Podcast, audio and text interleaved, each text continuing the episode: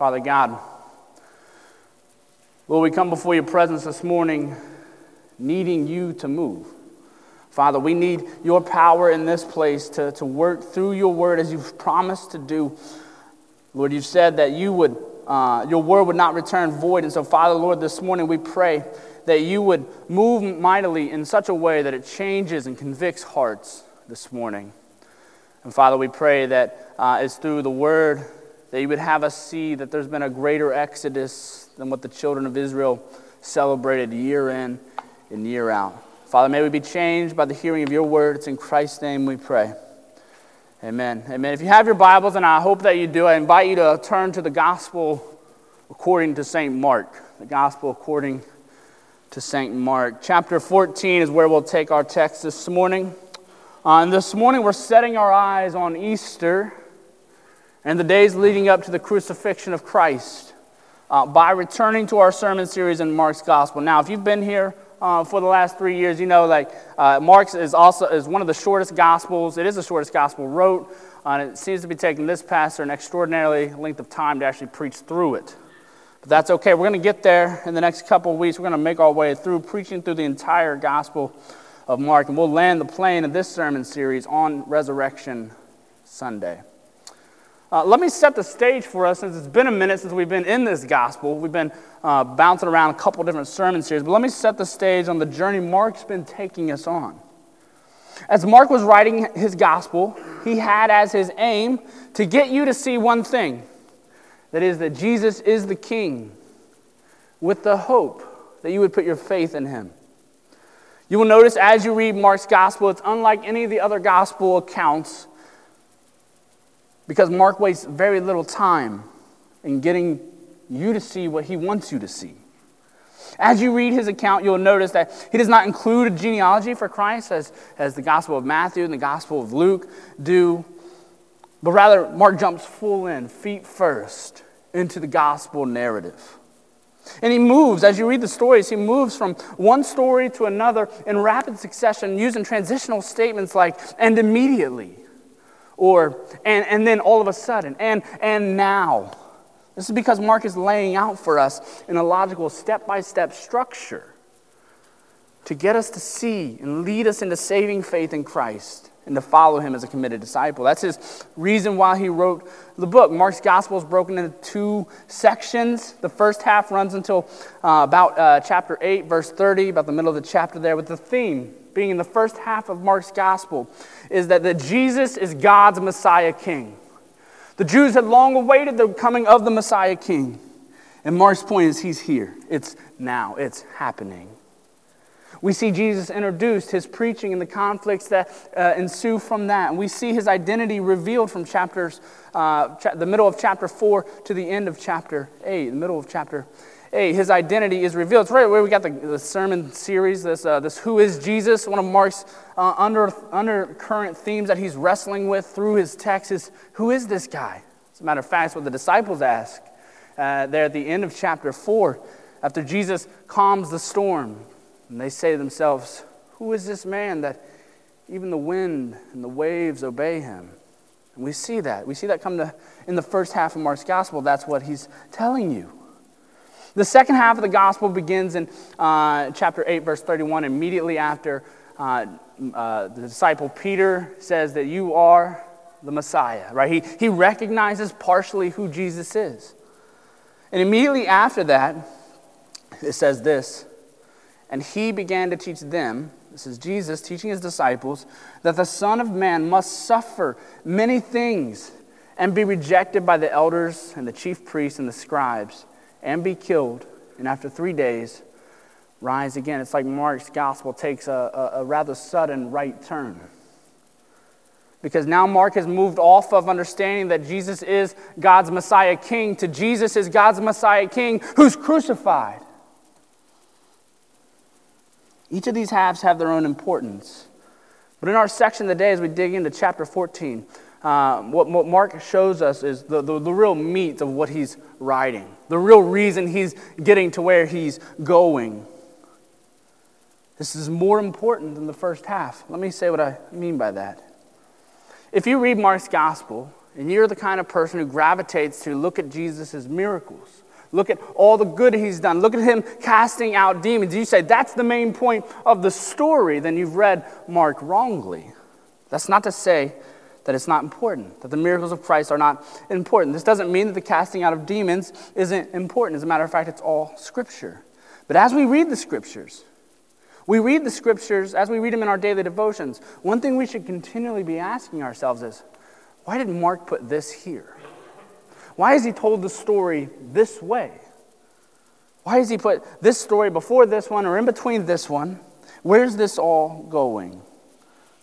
Why did Mark write these details for us and arrange them in such a way? We should ask our, ourselves that question as we read the scriptures. This will help you immensely as you study the scriptures on your own. This will help you to see the glory of Christ more clearly. This will help you see what the Spirit wants you to see when you read the scriptures like this. So let, let, me, let me say it like this. This is Mark told the story of Jesus' miracles. And Mark tells the story of Jesus casting out demons so that you would see Jesus is God's Messiah King. And then you would be shocked, like the rest of the disciples, when this Messiah King is crucified. You see what I say when I say this is more important than the other? In our text this morning, we'll see this that Jesus is the sacrificial lamb of God who will die for the sins of the world, which inaugurates a new type of exodus. And all this is in accordance with the will of God. Let me give you a map. Uh, point three points, and I'll get out your way. Uh, number one, Jesus is always in control. Number two, Jesus was not surprised by his own betrayal.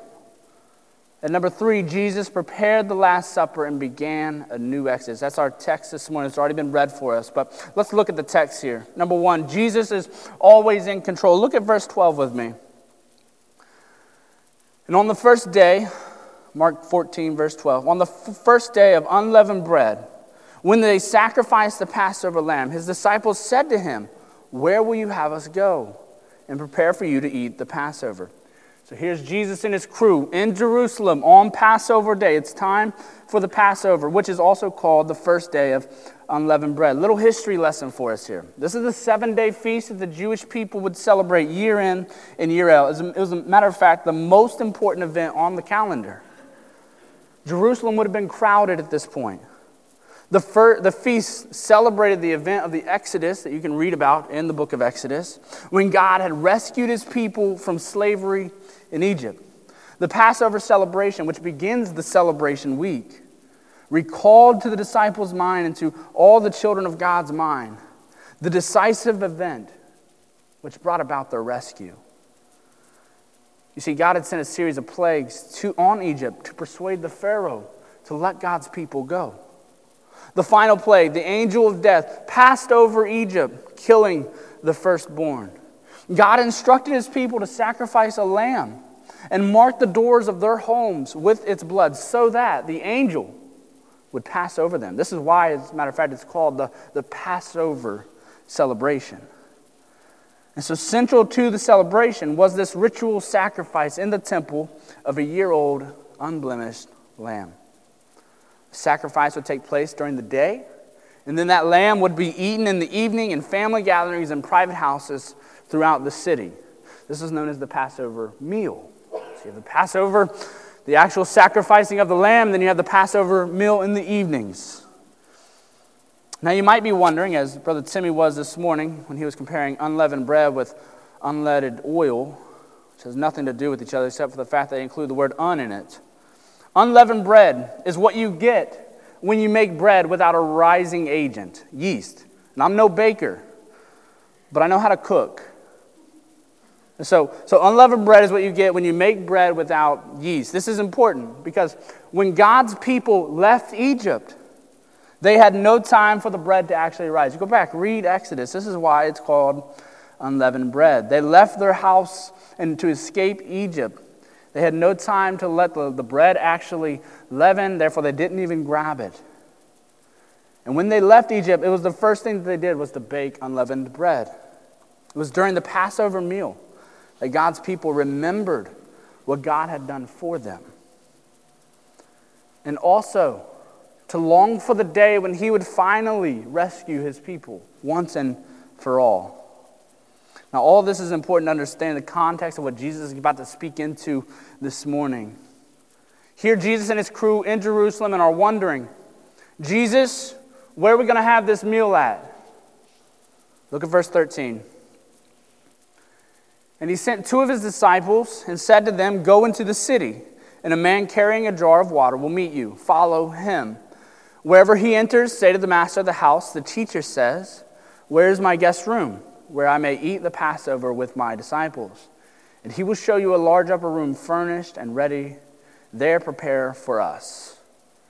And so here they're wondering, they're in the city. You can just imagine the amount of people uh, swelling in the city, and they're like, Jesus, we didn't book an Airbnb. Where are we going to go? And so Jesus tells his disciples, Go until you see a man carrying water. Now, this would have been in Mark's day, his, his first readers would have heard this, and immediately their ears would have perked up. Why? Because it wasn't the men who carried the water, it was the women or the slaves who carried the water. And yet Jesus says, Go, look for the man carrying the water, and then, and then to follow him to a specific house where they were to tell the master of that house, listen, the teacher, Jesus doesn't even say, hey, I'm Jesus the Christ. I'm Jesus, the one you've been hearing all these miracles about. I'm Jesus who has raised the dead. But rather, the teacher, that's all he says, the teacher wants to know where the guest room is so that he can have Passover meal with his disciples. Jesus told the disciples then that the master would show them a large upper room furnished and ready. And notice how it ends in verse 16, this little story. And the disciples set out, went to the city, and found it just as he told them, and they prepared the Passover. Now, is it possible that Jesus knew this man? Yeah, it's possible. It is possible. But notice the details that Mark is giving the reader in the story here. Notice the details he's giving you in the story here. Mark doesn't tell you that he knows this man. As a matter of fact, the whole thing kind of rings of like, this can't be true. You see, the reason is, is because Mark wants you to see that this is a supernatural kind of knowledge that Christ had. Supernatural. The two disciples did exactly as Jesus said. And so they get into the room. And there they begin to prepare the Passover meal. But they had no idea that there was an even greater Passover unfolding as Jesus prepared himself to be our Passover lamb, which is exactly what Paul calls Jesus in 1 Corinthians 5 7. John the Baptist declared in John 1 Behold, the Lamb of God who takes away the sin of the world. You see, Jesus is our Passover lamb, fam. Mark's point in including this story about the finding of a room exactly as Jesus had prophesied and said it would be is so that we would see that all of this was intentional. It was intentional. None of it is by accident or mistake. You understand? The resurrection story did not happen on accident. And this is so important in the way that we actually live our lives. These are not random events out of which God somehow, some way managed to work some good. Rather, these events are sovereignly determined by God Himself. See, the same thing happened in Mark chapter 11 in the way that Jesus prepared to enter Jerusalem on a donkey. Very similar to the story he told the, how the disciples to actually go find the donkey. You see, the point in all of this is that Jesus is in control. The outworkings and application then for our lives are far reaching because Jesus is always in control. Jesus is in control when it appeared they had no place to stay in on Passover. Jesus is in control when he is being betrayed into the hands of Pontius Pilate. Jesus is in control when the Roman soldiers spit on, their fa- on his face. Jesus is in control when they drove the nails into his hands and into his feet. Jesus is in control when it appears as if the enemy is winning. Jesus is in control when the elite of the world began putting the apostles to death. Jesus is in control when you rebelled against God and spat in his face. Jesus is in control when you stood condemned before a holy God and yet found grace. Jesus is in control when you lost a loved one, a spouse, a child, a parent. Jesus is in control, fam, when you see the brokenness in the world around you drug addiction, divorce, and death. You see, the framing of your perspective on the biblical story impacts your daily life more than you think. Understand, life is not a chess game in which God doesn't know the move that you're going to make and yet somehow pulls out a dub. You see, life is, uh, life is where God is fully in control. All of your life, all of your life was known to God before you ever held a thought in your mind. The Father knew what your days would hold before you would ever hold a thought in your mind. Jesus' family is always in control. That's the point of this story. Number two, Jesus was not surprised by his betrayal. Look at verse 17. When it was evening, he came with the twelve. And as they were reclining at table and eating, Jesus said, Truly I say to you, one of you will betray me, one who is eating with me. They began to be sorrowful and to say to him, one after another, Is it I? He said to them, It is one of the twelve who is dipping bread into the dish with me. For the Son of Man goes as it is written of him. But woe to the man by whom the Son of Man is betrayed. It would have been better for that man if he had not been born. So, if Jesus is in complete control of all events leading up to his death, then he was not surprised by this betrayal. Notice that it is while they were reclining at table and eating that Jesus begins to utter words which must have sent a chill down every spine in that room. Truly I say to you, one of you will betray me. How did Jesus know this? Mark doesn't tell us how he knew, but just that he knew. And notice the disciples respond out of a place of grief and, and soul searching. Each of them, each of them ask, Is it I? Put yourself in the room there. Smell the, the savory gaminess of the roasted lamb. Feel the dust on your feet from the days walking under the hot Jerusalem sun. Sense the quietness and yet familiarity of that moment. Many times you've had meals with this Jesus. Here before you is the man you've walked with for three years. You've seen miraculous things, so miraculous that when you tried to tell your family about it, they didn't believe you. You've seen this man interact with everyone around him with love and grace.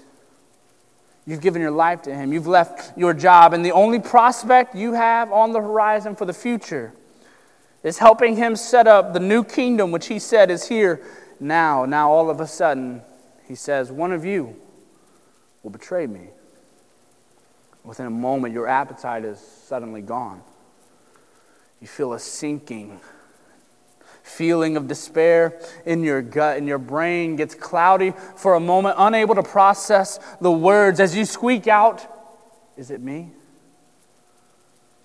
Unsure if perhaps the lurking thoughts in the back of your mind, the ones you didn't think the Lord knew about, and yet He would sometimes call you out on them. Thoughts like, I am the greatest. Or perhaps that feeling of temptation to sin. Would you act on them and betray Jesus? Is it I?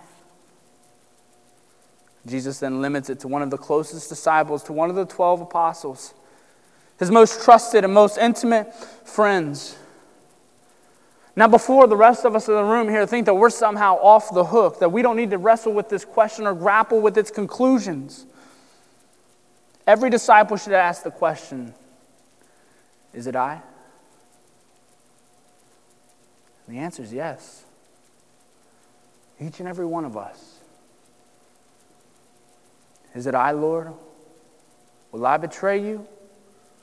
Yes. It is true, Judas was the one who betrayed Christ. But the next morning, all the disciples would betray him. Judas betrayed him for greed, but the rest of the world would betray them from weakness, fear, and cowardice. But what about you and I? Each of us is a Judas because every sin against Christ is a personal act of betrayal. But listen, this is where the grace of the gospel light shines most clear and most bright. Even those of us who betray this great King and glorious Savior, even us, even we can be completely forgiven. You see, godly repentance will grieve over the terrible thing it has done, but then it flees always, always to Jesus. It flees to Jesus who took that sin on himself at the cross. You see, Jesus was not surprised by his betrayal.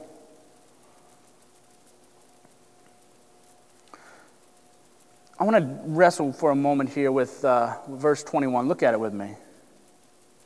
It's the next point in this. Jesus wasn't surprised by it. He, he says something else here about Judas in verse 21.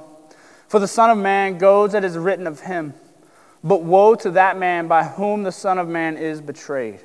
It would have been better for that man if he had not been born. Listen, Jesus here, he refers to himself as Son of Man, which, if you've been around for a while, you know that this is one of his favorite titles to give himself. This comes from Daniel chapter 7. It says, I saw in the night visions, and behold, with the clouds of heaven there came one like a son of man.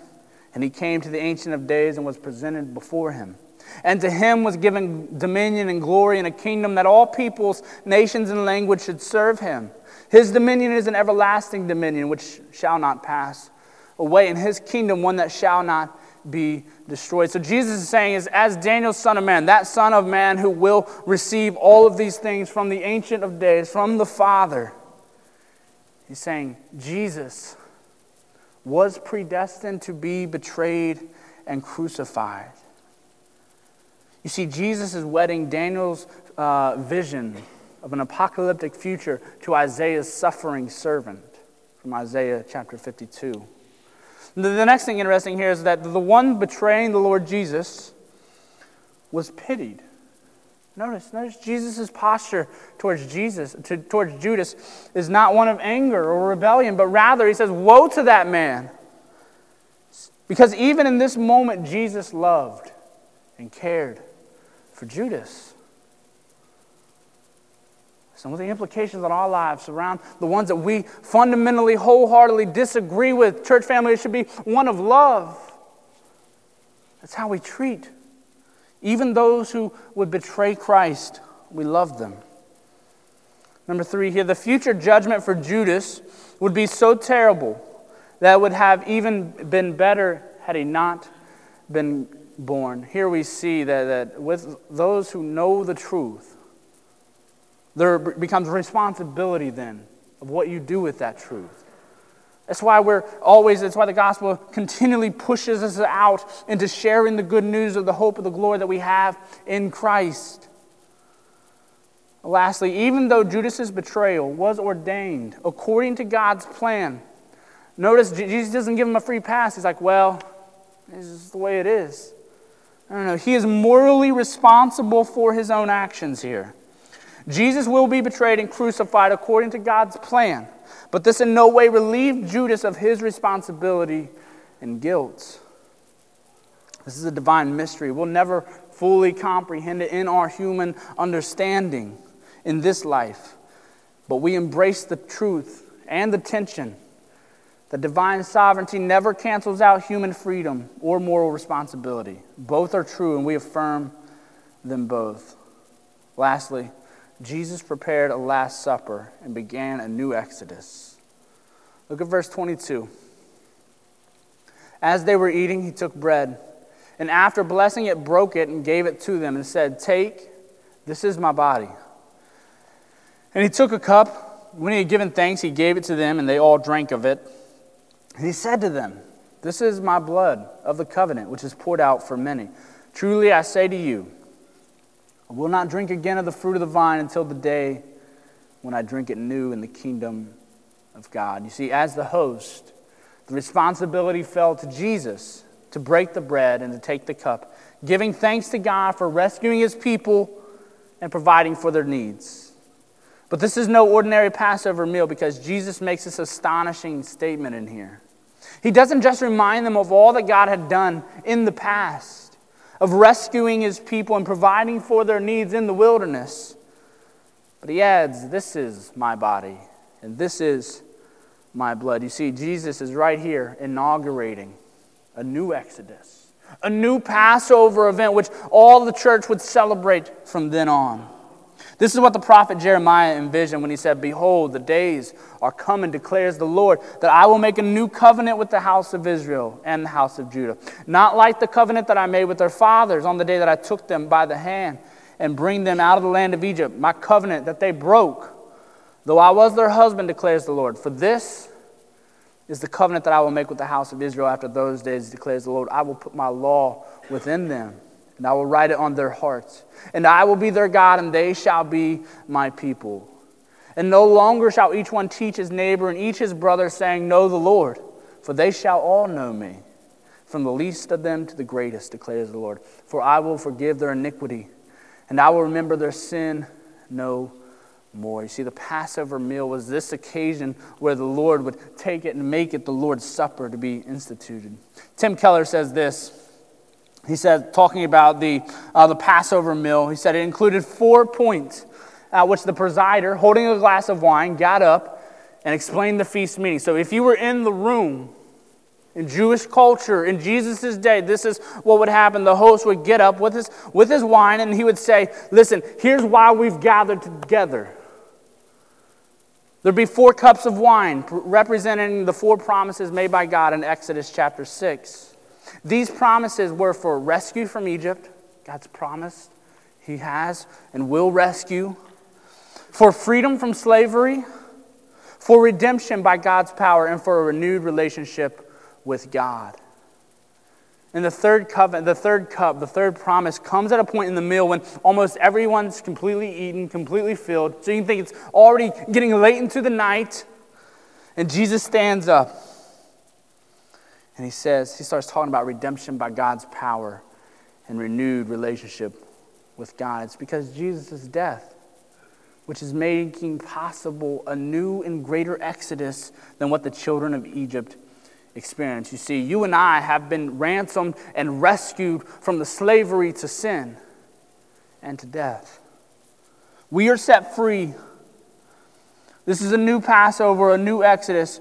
What he says are the words of a madman. Think about it. Look at the text here with me. What he says are the words of a madman, unless he is the Son of God and the true Passover lamb. Breaking the bread, he blesses it and says, Take it this is my body. He takes a cup, blesses it, and they all drank from it. And he says, This is my blood that establishes the covenant it is shed for many. The new covenant, like the old covenant, is a blood covenant that is shed for many. This, this tells us that the new covenant that we just talked about in Jeremiah 31 is made possible by the death of Isaiah's suffering servant for the Lord. And Isaiah says that he bore the sins of many and made intercession for their transgressors. Hebrews 8 actually speaks of a new covenant in greater detail, where he's, he's talking about, like, this is so much better than. Like the whole book of Hebrews is that the Jesus is better. Right? Jesus is better than the angels. Jesus' covenant is better than the old covenant, that a new and greater uh, Moses has come. If this is true, church, if this is the new Pass, like how many of you ever went to a Passover meal? Anybody ever been to a Jewish Passover meal? I didn't think so. We got a couple there. Okay. Yeah, most of us, however, have not been. You ever think to yourself, well, why is that? We're, we're Christians. We stand on the backs of uh, the writings of Moses, do we not? And yet we don't celebrate the Passover meal like they did. That's because we have a new and greater Passover. This is a new and greater Exodus. A new and greater Moses is here. A new and greater Adam is come. If this is true, then as the children of Israel were freed from slavery, like physical, literal slavery in Egypt, then you and I are free from slavery to sin. We celebrate a greater Exodus. The problem is, when the Exodus happened from Egypt, do you think anybody stayed behind? You think there's any children of Israel be like, nah, I like this life actually. I got it made in the shade. Absolutely not.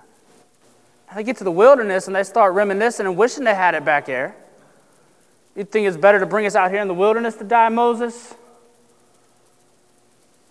But no one, no one, no one waited around to see if this was true. Are we really set free? No, they embraced it. They, they, they, they dove into it. They're like, we out of here. No more chains for us, Pharaoh. And yet, how many Christians do you know still living in the cage of sin even though the door is unlocked? How many Christians do you know who still struggle with great addictions to their sins? Not realizing that they've been set free. You see, the application for us with the new Exodus is that we have been set free. The problem is we just don't live like it. Too many of us long for the sins of, of our past life and don't realize that that path only leads to death. Now, realizing that we have before us a path to life and godliness in Christ Jesus. So we are free. So, in conclusion, Jesus is the sacrificial lamb of God who died for the sins of the world, which inaugurated for us a new exodus. And he did all of this in accordance with the will of God. You see, Jesus was always in control. He's in control right now. Whatever, whatever it is you're facing in life, whatever it is, struggle that's holding you down, like Jesus is in control. He's not, he, he's not surprised. I get surprised all the time but not Jesus. Jesus is never surprised, always in control. He wasn't surprised by his betrayal. Listen, that means every time you sin, it's not like Jesus like, Are you kidding me? Again? Again, again. I'm just imagine like how I argue with my children. Are you serious? He doesn't do that with us. Like I'm surprised when my children blatantly disobey me. So much so that it gets, it gets on my nerves. Now, I know I'm, I'm, I'm, the only one who struggles with the, how they parent their child, but I'll just be honest. Like, sometimes my kids do something that's so ridiculous. I, like, don't have words. I just look at Julie and be like, seriously? Are they thinking at all? Is their brain working? Obviously, this comes from your side of the family because we don't act that way in my family. And we're surprised, and yet Jesus was not surprised by his betrayal. Listen, this means for uh, when you sin, when you stumble, when you fall. Our default position is to try to avoid Jesus, avoid the church, avoid the ones who love us the most. Because we think that if, if they somehow know that I'm such a screw up, they're just going to shake their heads at me. That's not true with Jesus. He has so much more for you because you are no longer bound to your sins and to your struggles, but you have new life in Him, and yet He'll always accept you, love you. Jesus died when? In the future or in the past? Not a trick question. I'm going to get you guys vocal. He, he died in the past. That's right, nearly 2,000 years ago. What does that mean about your sins in relation to that time event? Are all of your sins past or future sins at that point? They're future sins. When Jesus died on the cross, with you in his mind, he knew all of your sins, all of them. All of them were future sins. And yet he died for them, bore the sins of many. You're like, well, yeah, that, but, the, but before Christ, I always sin. Of course, He paid for those sins. No, no, no. Uh, we talked about it in Sunday school this morning. He says, "Oh, foolish Galatians, who have bewitched you? You who which began in the Spirit, do you now think that you work it out according to the law?" He says, "No, it's by the Spirit that we live." You see, in all of this, I'm saying that the Lord loves you. He's in control of your life right now. Nothing surprised Him. He's still in control. He's on the throne. He's not surprised by every time you fall and sin. And he calls you to loving repentance. And reminds you, you don't have to walk that way anymore. You don't have to do those things anymore. You have been free, completely set free in Christ. And the call to us, the challenge to us is number one, do we believe it? How many of us live with a worldview that says we, we give head knowledge and uh, we just kind of nod to that? Yeah, of course Jesus is in control because he's God, but this is the real life, Pastor, day to day grind stuff. No, he's in control of even that. So, do we believe that he's actually in control? And then do we live like it? Do we live as freed men and women, sons and daughters of the King, who no longer have to bow the knee to sin anymore because we've been set free? Let's pray. Father God, Lord, we just openly repent here before you this morning anytime we've not believed this to be true. When we've imagined life as more, you just work through the bad, unsurprised by it, never actually intending it. We just wrestle with it this morning, Father, knowing that even in our worst days, you are still in control. The worst evils, atrocities, you are still in control. So we bow our hearts to you this morning. And we repent for anywhere we haven't believed this to be true. And Father, Lord, we, we realize that you have gifted us with the Spirit, that we can walk in a way that is not uh, bound to sin and chains anymore. But we get to walk new in life. We can love one another as you have loved us. Father, as we whisper the question, is it I? And we find ourselves guilty of betrayal, guilty of sin, Lord, that we would run to the cross and not away from it. That we would find in the arms of Jesus grace which covers a multitude of sins. Father, as we set our hearts and our minds and our affections on Resurrection Weekend, Father, I pray you would use the next few weeks to, to bend our hearts and our minds and our wills to you. Lord, we need you to do this work in us. I pray we would be obedient in following you. It's in Christ's name we pray. Amen.